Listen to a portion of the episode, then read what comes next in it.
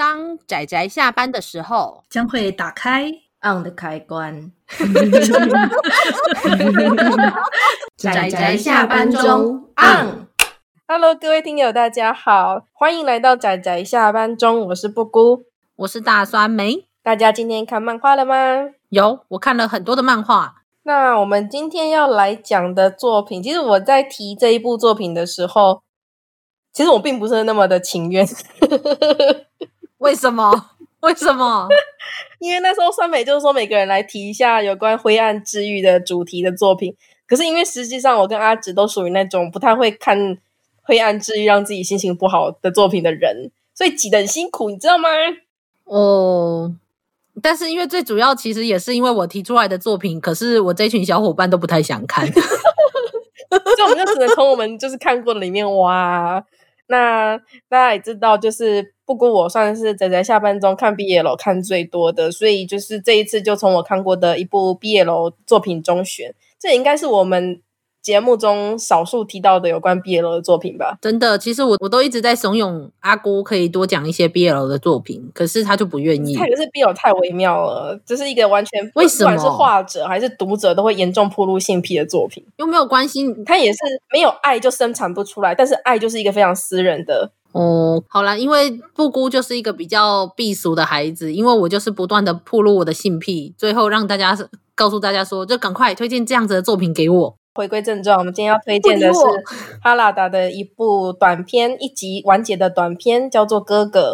哈拉达有非常多的作品，然后也有不少连载超过一集的作品，但这次要推荐的是他少数比较压抑的作品《哥哥》。嗯，其实哈拉达在出道的时候，他的短片就是非常压抑，然后虐的风格，只是说可能怎么讲，市场接受度并不是那么的高哦，真的。所以他在对他的第一篇出道短片，当然还很稚嫩的时候，故事一点都不快乐，很压抑。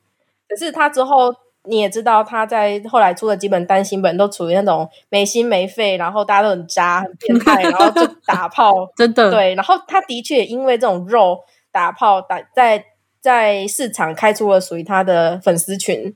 嗯嗯嗯，对。然后那时候台湾刚进的两部作品，一个是。变爱，然后一部是奴隶标记，嗯，都是那种很病态，然后虐，可是就让他觉得爽的作品，然后还有点甜，所以大家对他的定义就是肉肉的肉类的，就是作者。可是他后来进步的很快，因为进步的速度非常的可怕，不管是画技还是呈现方式，嗯，你可以非常明显的感受到他原本就不错了，然后之后进步的速度就是像飞一样。然后那个作品的力度非常的厉害，非常的怎么讲，会会回荡在人心那一种。那哥哥这部作品是他比较晚的作品，还是比较早的作品？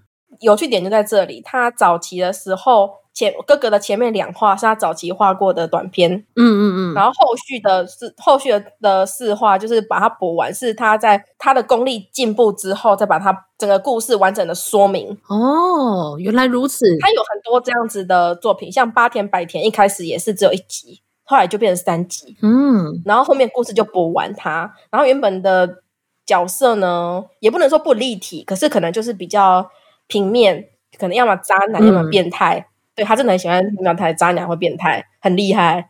可是这个故事在后来呢，嗯嗯，不管是八田百田还是像哥哥，他们这个角色的过去、现在、未来，还有他们周边的角色，都会变得更加立体。然后你会更加不知道该怎么去形容这部作品。的确很难定义，真的。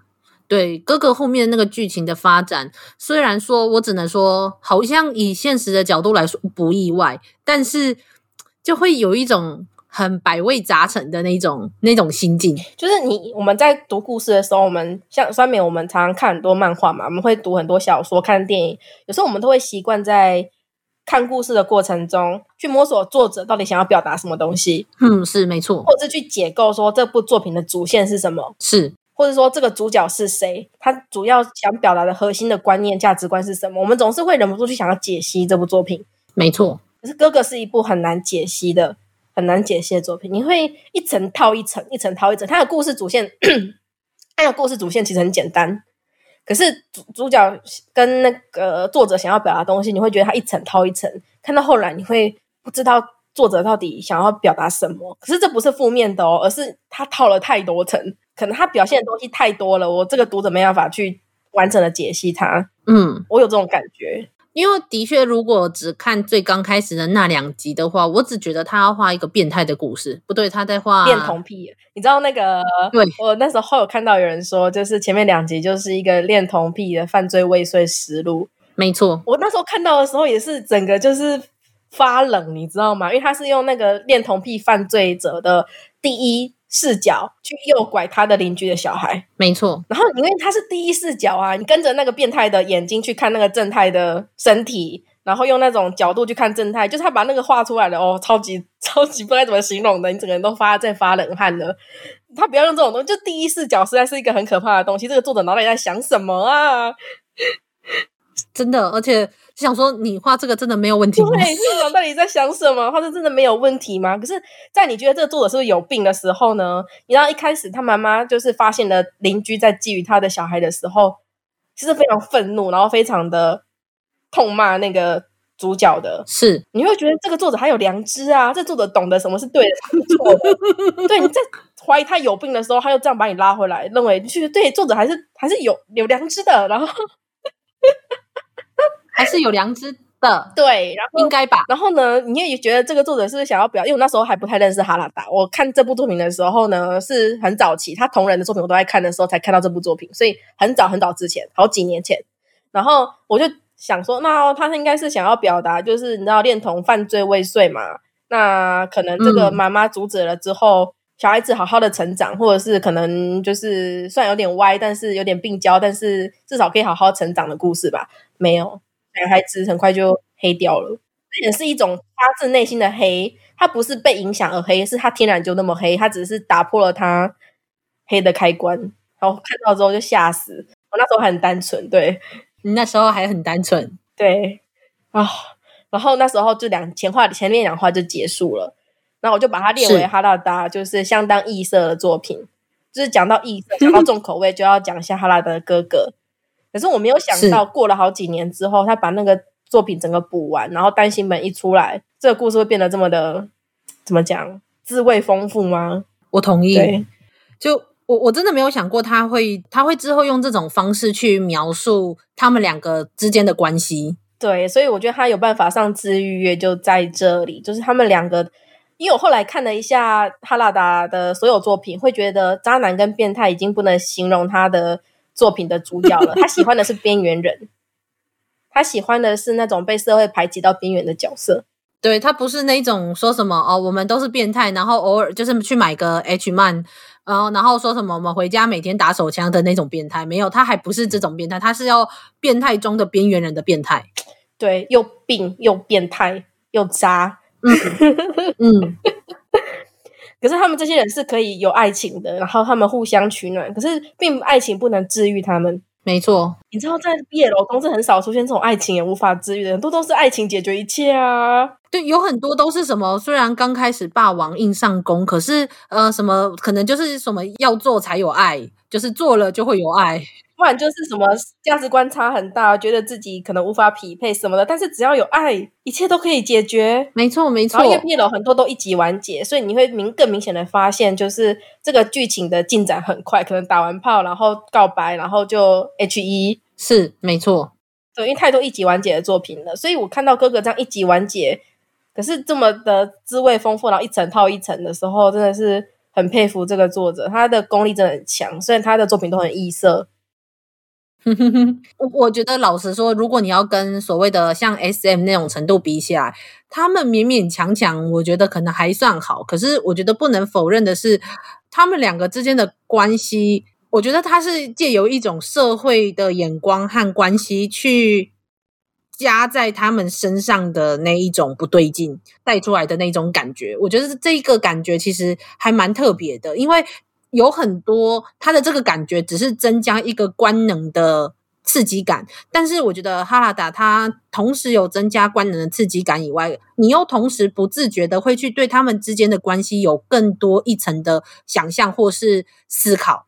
对，因为你知道，像你讲的，其实有不少作品，他们就是透过别人对于同性恋的不了解或歧视等等的，然后描写就是主角去怎么讲面对跟解决这个情况的方法。可是其实我也曾经以为，可能要看到第三话、第四话，就觉得他是不是想要表达这个，然后就觉得我又推翻了我自己。就是后续的作者呈现出来的剧情，又让我推翻了我自己原本的想法。就是我真的完全摸不清楚这个作者想要表达的主线是什么了。他真的是一层套一层，会让你永远都有惊喜。真的，就是想象不到吧？虽然说你要说的话，他们的角色也不是说多么的奇怪，就是你会相信说世界上还是会有边缘人这样的边缘人。对，但是他还是会把它描绘出来，你就会觉得哦天哪，怎么怎么这个样子呢？而且你知道那个这个社会对他们的观点观感，可是其实怎么讲，这个社会对他们的观感其实并不完全是负面的呢。像那个主角的那个小男孩的爸爸妈妈，嗯，对他一直都是有在爱的付出，然后其实也许他们也不会不接受自己的儿子是同性恋，但是主角两人本身自己的问题是对，所以光是这个角度，我觉得也很有意思。对。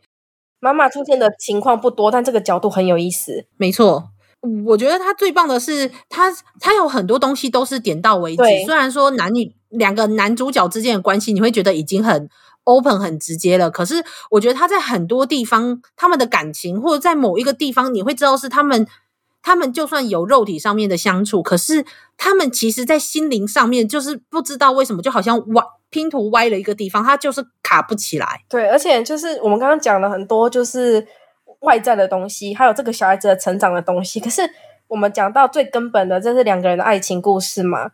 他们两个人这种内心的纠葛，还有他们中间的交锋，其实也是非常有趣的一个点。他们彼此控制，你知道吗？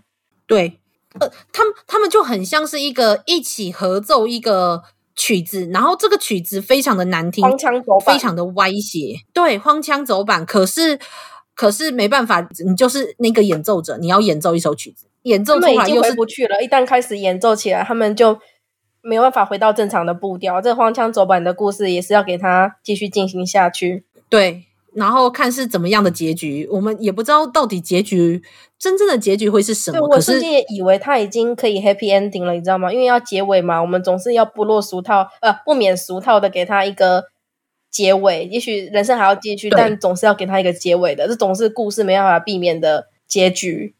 可是没有这个，这个他的结局是一个永不停止的回圈。对啊，所以他用这样的呈现方式让。让这个余韵更加的复杂，真的，我也想说，哎，就六话，我们可以讲多久呢？大概十分钟。结果讲讲，我们都已经讲到快要……嗯，我觉得哈拉达是一个很很值得看的作者，而且他后期的那个作品真的太强了。他很早期有很多没什么深度的作品，可是他后来把那个那些没什么深度的作品，他都都要在扩写。比如说他在那个我忘记是哪一本了，《变爱还是奴隶标记》里面有一个有关于。一个流浪汉，然后天使到了他家，然后他就开始跟天使那样各种不可言说。你知道他最近把那个故事也扩写吗？有一个叫 One One One Room Angel 的短片，虽然我可以猜测大概也是一集完结吧，但好好看哦，不愧是哈拉达，我从来没想过他可以这样扩写他，哎，真棒。好，我听起来很好奇，我去，我再有机会来找来看看。对，反正我觉得这是一个还不错的作者，所以推荐给大家。其实就是借着治愈的名义推荐一部压抑的作品，但本质又是在讲哈拉达。你知道，我真的从他同人时期就在注意他了，所以没想到他现在这么红，有一种神奇的看着孩子红的那种感觉。嗯，说红是红，但其实我觉得应该就有点像是在 BL 里面。算是还算有小有名气，但是其实如果你要讲 BL 的圈外的话，可能甚至是一般的漫画迷都不见得会知道他。可是我觉得他其实他的能量已经足以就是跨出 BL 这个范围了。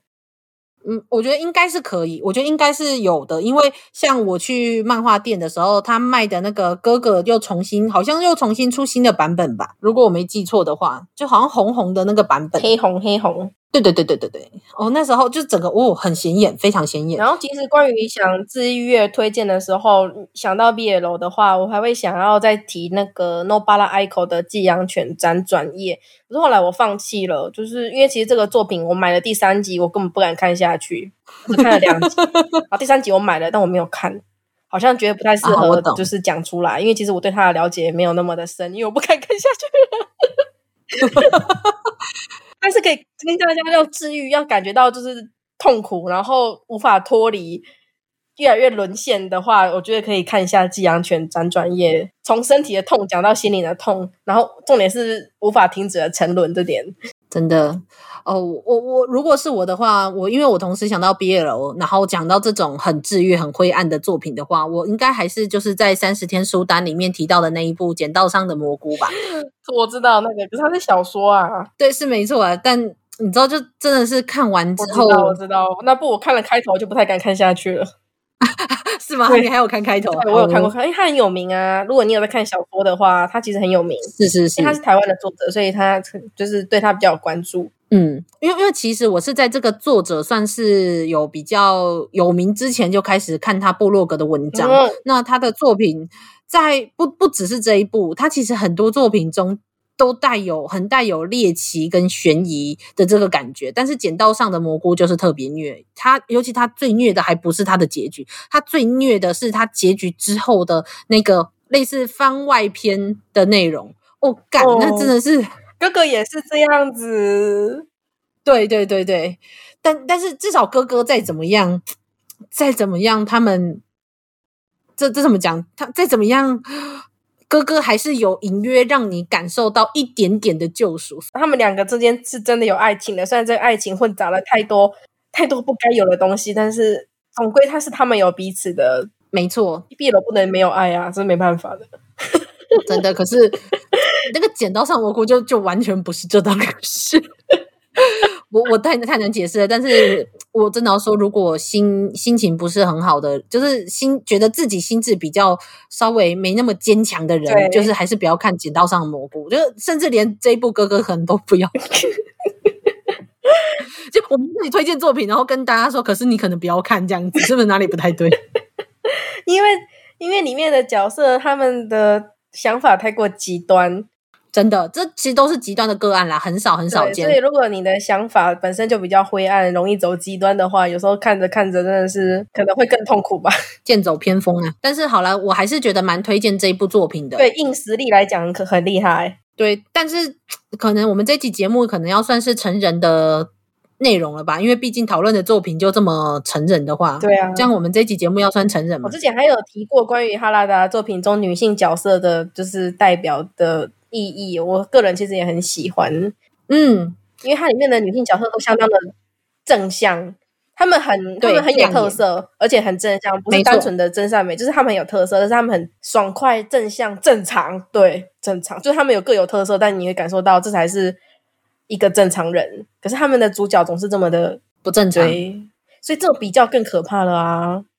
对啊，对啊，而且我觉得很棒的是，通常在一般的 BL 里面，有很多读者其实没有那么喜欢去看女性角色，因为他们会想看 BL，就是希望尽量都是男生，所以他们会，所以很多 BL 的作者会把女性设计成很像是小三啊，或者是就是来导，要么工具人，要么就是个绿茶。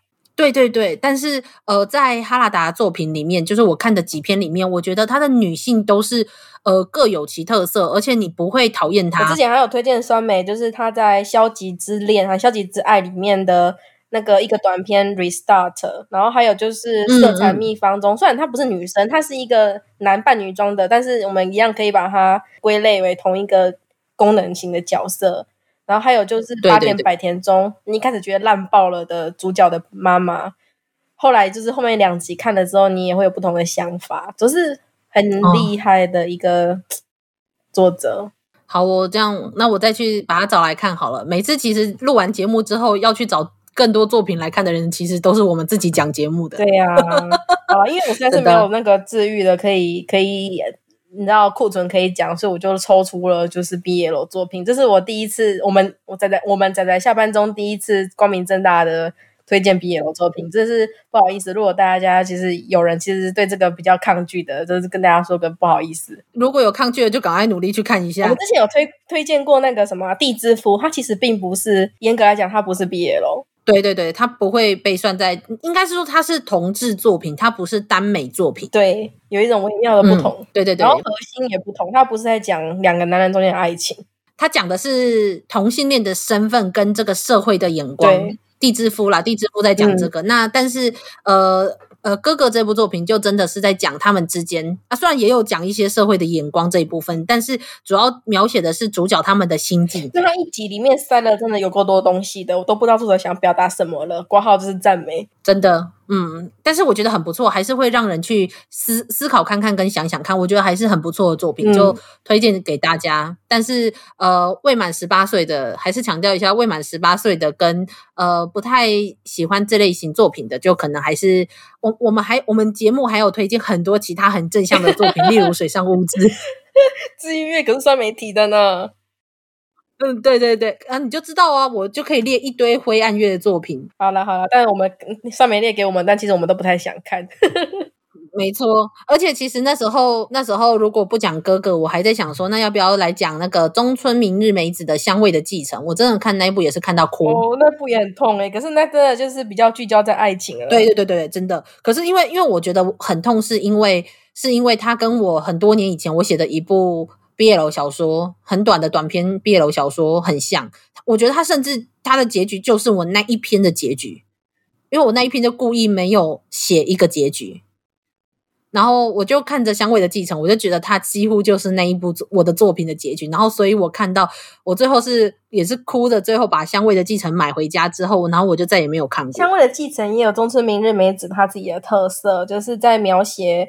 一些画面的时候，那种黏腻感，那种无法无法去分割的那种味道，然后触感的那种黏腻感，我觉得很强。可是他的故事比较单纯一点。对对对，那部故事的单比较单纯，就是在感情上面的强烈跟跟单纯。嗯，像他们那个，但是也是一部就是虐，但是就是单纯的爱情层面的虐。就但是好了，因为是我自己私人的关系，哦、没关系，我觉得那部也很也很虐。对，真的很虐，看完一点都不 开心，不是那种虐身 虐心的虐爽的，没有。哦，不会啊，我看了很开心耶，我就觉得说有人帮我把我的结局写出来了，因为那个时候我的朋友看完之后，一直叫我要去写一个好正式的写一个结局，而且要我写 H E。可是就是没有结局才是才是他们该有的样子吗？没有，就是最好，那没有结局才是最好的结局，不然的话，按照我的想法，就基本上他们都不会过得很好的人生。反而停留在那一刻是最好的，对不对？对对对对对对对，因为因为反正如果只要我帮他们给结，我只要我给我的角色结局，都会给一个很不好的结局。爽！我跟你讲哦，我我对结局比较在意，可是我最喜欢的就是开头死人。然后我自己写的那个小说都开头都要死人，这也不知道为什么，我也不知道个人无法改变的癖好，就跟你的结局一定要就是不灰暗一样。我我觉得最好是中间。前开头、中间跟结尾都死死人，或者是不死，然后就是比死还痛苦的那一种，就不如死一死的那种痛苦。嗯，我觉得很不错。所以灰暗月最开心的人是我吗？天哪，越讲越觉得我好像暴露了什么不该不该暴露的那一面，所以我才不喜欢讲 BL 在这里呀、啊，就是你会暴露你不该暴露的那一面。还好啦，阿姑你不用担心，比起我来，你真的正常多了，真的啦。好啦，谢感谢阿姑陪我一起推荐灰暗月的作品。那希望大家有机会的话，不会不会，我难我难得我难得讲一次毕业了，不小心就爆死了。OK 啦，没关系的，反正我就把阿尽量把阿姑讲的话切掉切掉，保留我的就好了。好啦，那么就这样子了，大家要记得再继续收听我们灰暗月的其他作品，跟我们一起在春意盎然的四月钓圣子吧，啾咪。好吧，我配合你，呀比，你总算可以追到我的笑点了。好了，那么我们的节目就到这里告一段落，这样下次要记得收听我们其他节目哦。就这样啦，大家拜拜，拜拜。啊，上班，上班，我不要工作，下班了，回去回去工作喽。